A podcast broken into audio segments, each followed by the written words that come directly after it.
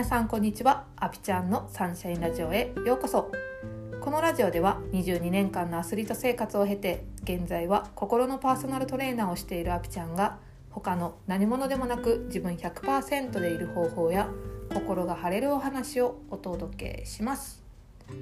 はい。皆さん今日あった幸せは何でしょうか？はたまた今日これからある幸せはどんなことでしょうか？私が最近あった幸せはですね、えー、私が今神奈川に住んでるんですけど茅ヶ崎市でねサザンオールスターズのライブが今やってるんですよ。でたまたま車でその横を通りかかった時に野球場でやってるんでめっちゃ音漏れしててそのライブのねサザンの歌を生で聴けたっていうこととその道富士山が見えるんですよ富士山が一望できててでなおかつ今日ね中秋の名月なんでめちゃくちゃ満月に近い綺麗な月。富士山サザンの生の音っていうのを聞けて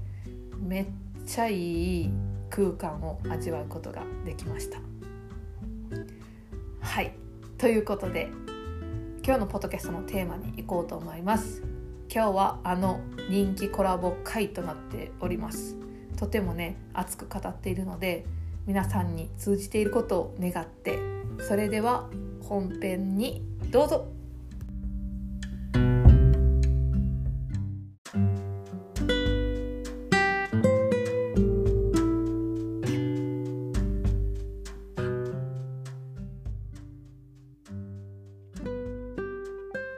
はい、えー、9月もこのコラボ会がやってきました。今日のゲストは atelier swallow さんですよ。どうもまた来ました。 atelier swallow のスワローです。よろしくお願いします。よろしくお願いします。あの毎回ねスワローさんとこうコラボしてるんですけど、ここいらでちょっと一旦スワローさんの自己紹介を改めて挟んどきたいなと思います。はい、あの atelier swallow という名前であのアートセラピーを、ね、オンラインでしてたり、まあ、あと最近は個展を今年はずっと個展をしていて、うん、と、来年の1月の5日から7日に、えー、京都で B 京都っていう場所でその個展を開催しようと思っています。はい、はい、こんな感じです。はい、アートセラピーと絵を描いて個展をされているアトリエスワローさんとの今日はコラボになっています。はい、で今日はねあの私スワローさんにテーマを伝えずにもうぶっつけ本番で言ってくださいっていう風に言ってるんで今ちょっとドキドキしてるかもしれないんですけど、はい、あのまあこの2人のえポッドキャストってそもそも話リスナーさんに通じてんのかなっていう ことをね思っててでもまあ2人が楽しいからいいやと思ってねやってたんですよ。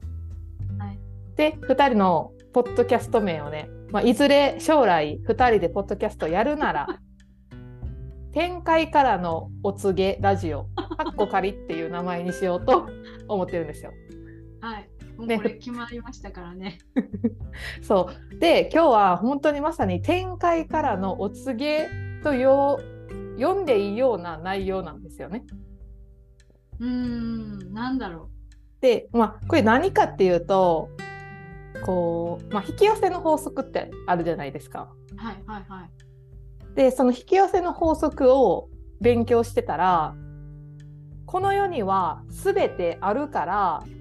あるっていう前提であの思ったらもうその瞬間願ったらその瞬間その願いは叶ってるからみたいな説明が出てくるんですよ。でもこれだけ言われたらどういうことみたいな、うん、あるってないやんみたいな。ってなると思うんですけどこのね私謎が解けたんですよ。解けたんですか？そう解けたんですよ。うん、でそれはねもうサウナ入っててサウナ上がってこう外でぼーっとしてる時にひらめいたんですけどあのこの世っていうか今生きているこの日常って自分の思い込みまあ例えば私可愛いもちろん私って可愛くないっていう思い込みもあるし、えー、私はまあ会社員やってるから月給20万のえーと、お給料の人やっていう思い込みとかいろいろあると思うんですよ。その思い込みに対してあのその情報その自分が持っている思い込みという情報に対して自分が反応しているだけなんやなって思ったんですよ。だからうんそうそうだから自分が反応したいように自分の思い込みさえ持ったらあ自分の思いたい世界って作れるんやな理想の世界って作れるんやなっていうことに気づいたんですけど今通じてますか？通じてます通じてます。でこれって結構すごい発見というかあ自分がその反応することが自分が思い込んでることなんですよ。でこれ極端に言うと私ってアピちゃんっていうあだ名じゃないですか。はいはい、でそれは私があ私はアピちゃんって思い込んでるから アピちゃんって呼ばれた時に「おはい」ってなるじゃないですか。うんうん、なりますね。反応するじゃないですか。うん、でもそれが私はえっと、リカ子っていう思い込みをしてたら リカ子どっから来たかわかんないけどはい。全然違う名前持ってきた、まあ、リカ子っていう思い込みをした時にはえっとリカ子に反応できるわけですよ。そうですね。で皆さんその名前ってなった時にめっちゃ分かりやすいじゃないですか。確かに確かに。名前を呼ばれて反応する。ってことは自分はそれと認識しているっていうことじゃないですか。うんうん、ってことは自分は可愛いって自分で認識して自分で思い込んでたらあの可愛いっていう世の中に溢れてる可愛いに自分が反応するようになるんですよ。あ同調するみたいな感じですか？同調するまあ今可愛いって飛び交ってるんですよこの あのね。飛び交ってるの可愛いが。そうでまあ今ね自分の部屋で一人でいる人はいやいやそんな怖いこと起こってませんよってなると思うんですよね。でそれは起こってないんやけどなんか例えば駅行ったりとか人多いとこ行った時に可愛いっていう言葉は絶対飛び交ってるんですよ。うんうんうん、でその時に自分のことを可愛いって思ってたら可愛いっていう言葉に自分が反応してあ私のこと可愛いって言ったんかなとか、まあ、それが全然違うものでもいいんですよキティちゃんのことを可愛いって言ってたんかもしれへんけどその可愛いって反応した時点で自分のことを可愛いと思い込んでるからこそ可愛いっていうところに反応したわけじゃないですか。確かに確かに。うんうん、でそれは今回はキティちゃんやったかもしれんけど次 次の人の可愛いは自分かもしれないじゃないですか。あの人可愛くないって言ってたのは実は自分やったみたいな。うん、でそれが結局は自分が反応できるかのどうかであって全てあるっていうのは今この瞬間にもある。でも自分がそもそもそれを思い込んでなかったり反応できる情報を持ってなかったらあのそのあるってことにも当たり前やけど気づかないんですよ。っていう展開からのお告げをいただいたって感じ。お告げが来たんですね。うん。うんうんうんうん。分かってきた。分かってきた。で、はい、だからスワローさんは今スワローさんって呼ばれたら返事するじゃないですか。はいはいはい。でも田中さんって呼ばれても絶対返事しないじゃないですか。そうですね。うんうん、ででもあのそれはスワローさんの中にその思い込みがないからってだけ。そうねそうね、うん、そうででもこの世には田中さんっていう呼びかける声は飛び交ってるんですよ。うんうん、あるじゃないですか。そうですね。あそこはちょっと飛んでる？まあけどなんかまあ分かりますよ理論上は分かりますけど。そう。っていうのを分かった時にあ自分が反応したいえ反応したいというか自分がこうなりたいなってこういう、えーと、世の中でこういう情報をキャッチしたいなっていうやっぱり思い込みを持たなあかんし自分をそうと認識しなあかんねやなっていうむしろ認識して反応が始まった瞬間からもう勝ちみたいな。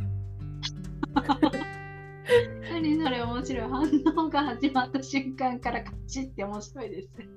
あまあそれ。だけど、うんそう。ん、わかりますね。ひこう開けるってことですよね自分の中で。うそうその情報が入ってくる。例えば月収20万って思ってたんだけど、えっと、月収100万になりたい。で私は月収100万の女月収100万の女って思い込んだ時には、えっと、20万でもらってた時の景色とはやっぱり違うものが見えたりとかあ違う情報が入ってきたりするんですよ。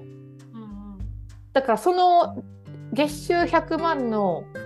情報が、まあ、どれが月収100万の情報かって初めは分かんないかもしれないけど例えばロールモデルになるような人が現れるとか、えっと、友達の友達が月収100万稼いでましたとかっていう情報が入ってきた瞬間にあもう私そう思ってきてるから近づいてきてるわみたいな。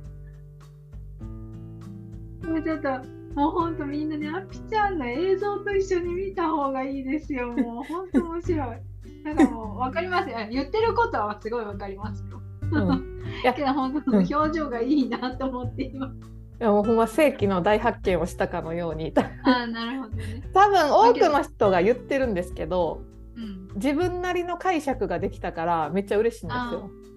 ああ嬉しいんですね。そだから。おーそう。でえっとだから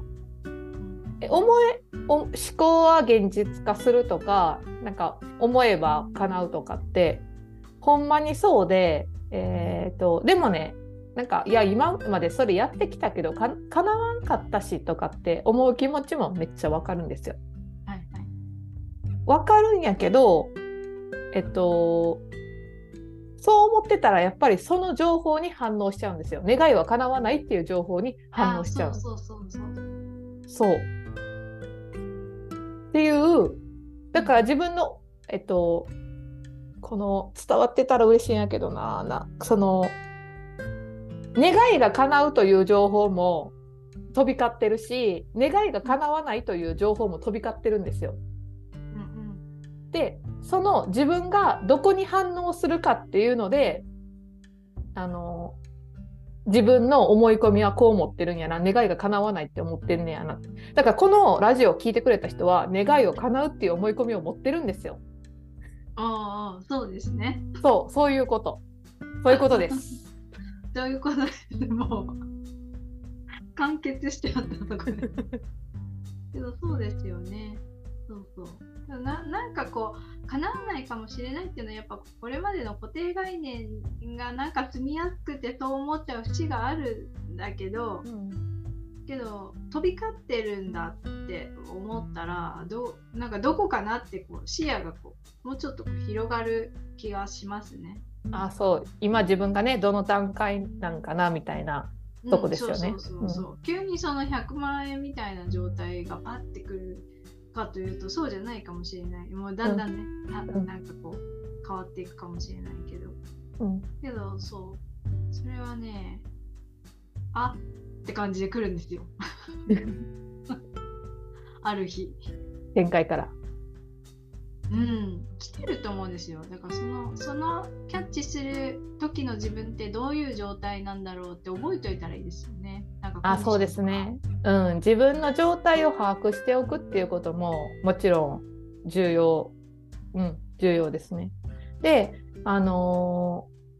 まあこうやって言ってるけどあやっぱり願いって叶わんなって思ってしまう瞬間とかなんか思い込みを変えるってじゃあどうしたらいいんって思う時ってあると思うんですけど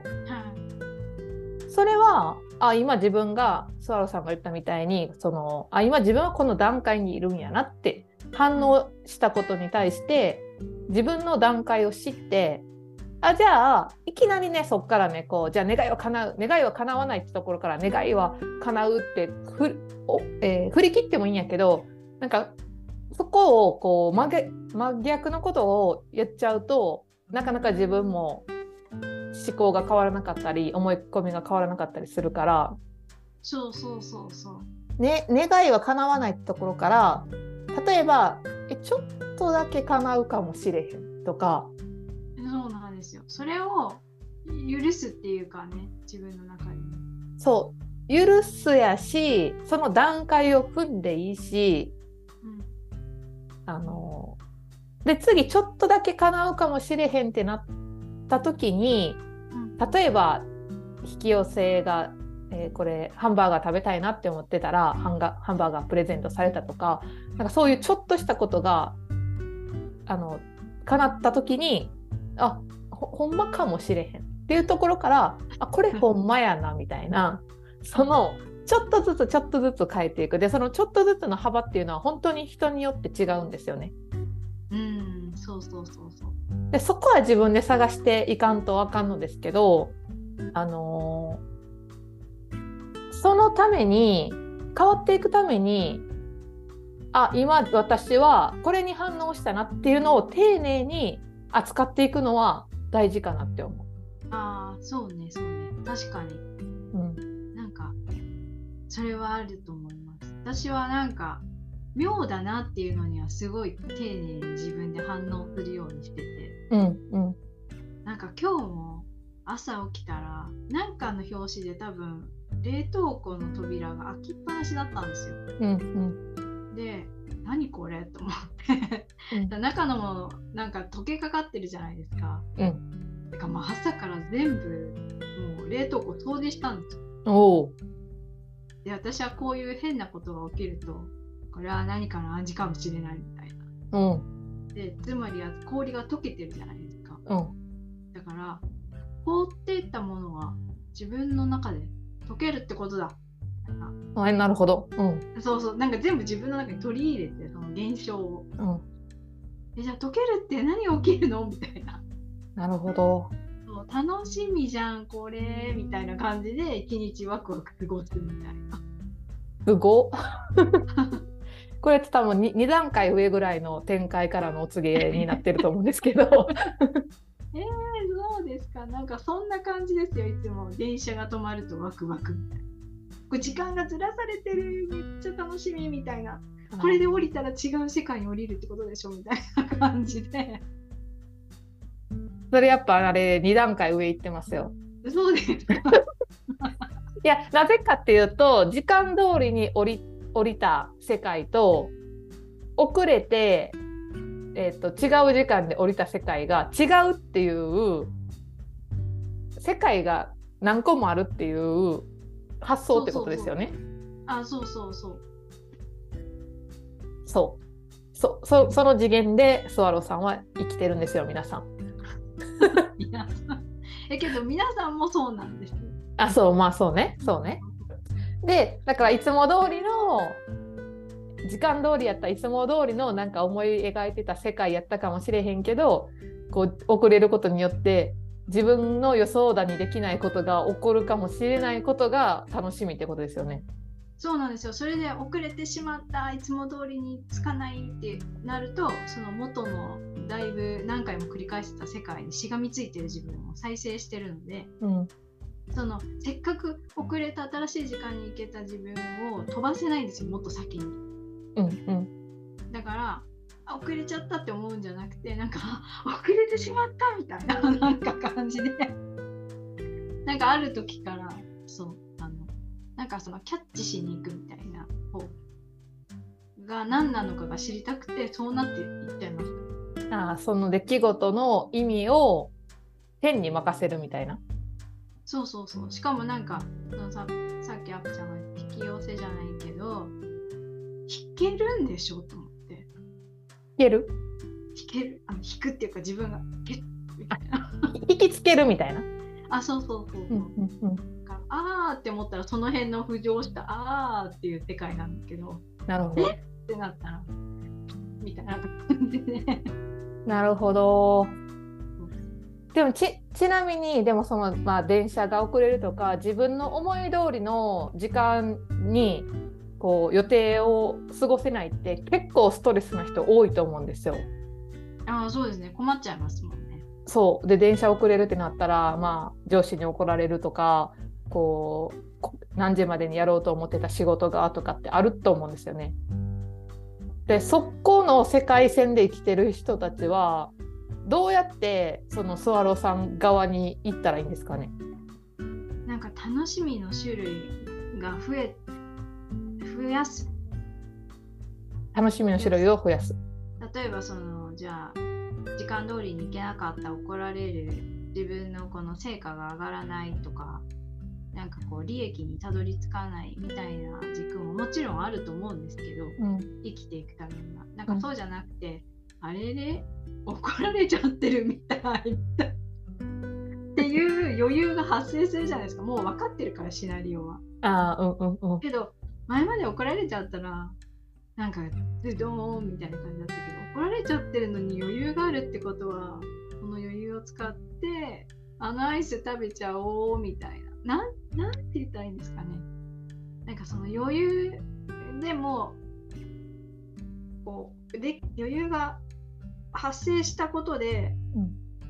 なんかそれを保持しておいてなんかその一日のどこかでそこがはまる瞬間があると思ってるんですよ私。うん。もう違う時空間にいるから。うん。でそう思って過ごしてるとああこれだみたいな。それがもうほんと大したことないかもしれないんですけど、なんか隣の人がみかんくれたとかそういうねうん。ささやかかもしれないんですけど、うんあ美味しいとかってそんなの絶対気づかないんですよ日常では。確かに。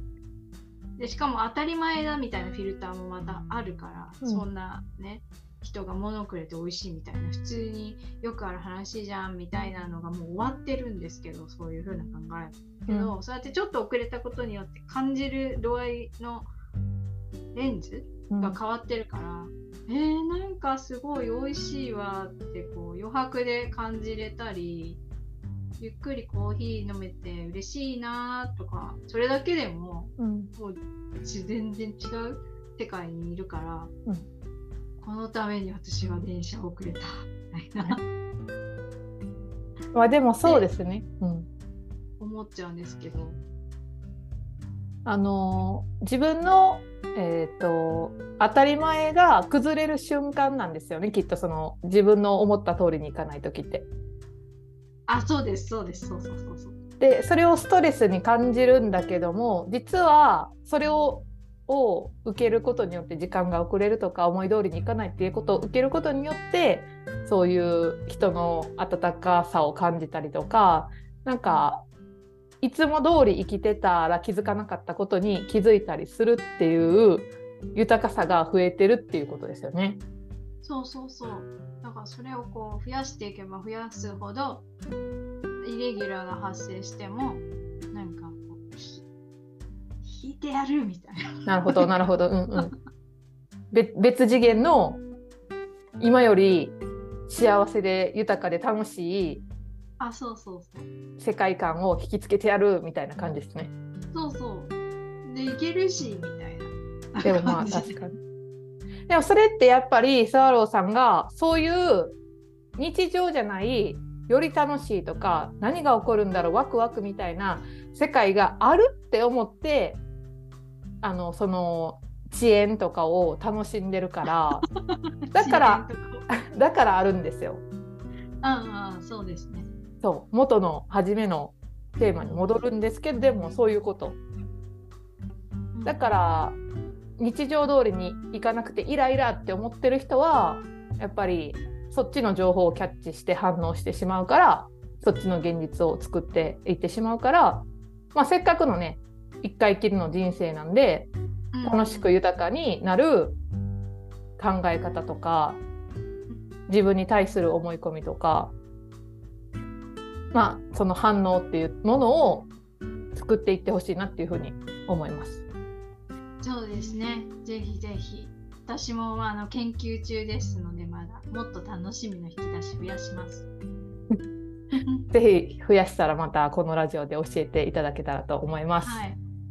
はい、えー今日ね今日もだいぶ展開からとのやり取りをお届けしたんですけど皆さん通じましたでしょうか通じましたでしょうか？はい、あのこのラジオのね感想とか質問とかあればえ私の LINE 公式に送っていただけたらと思います。はいはい、スワローさん今日もありがとうございました。ありがとうございました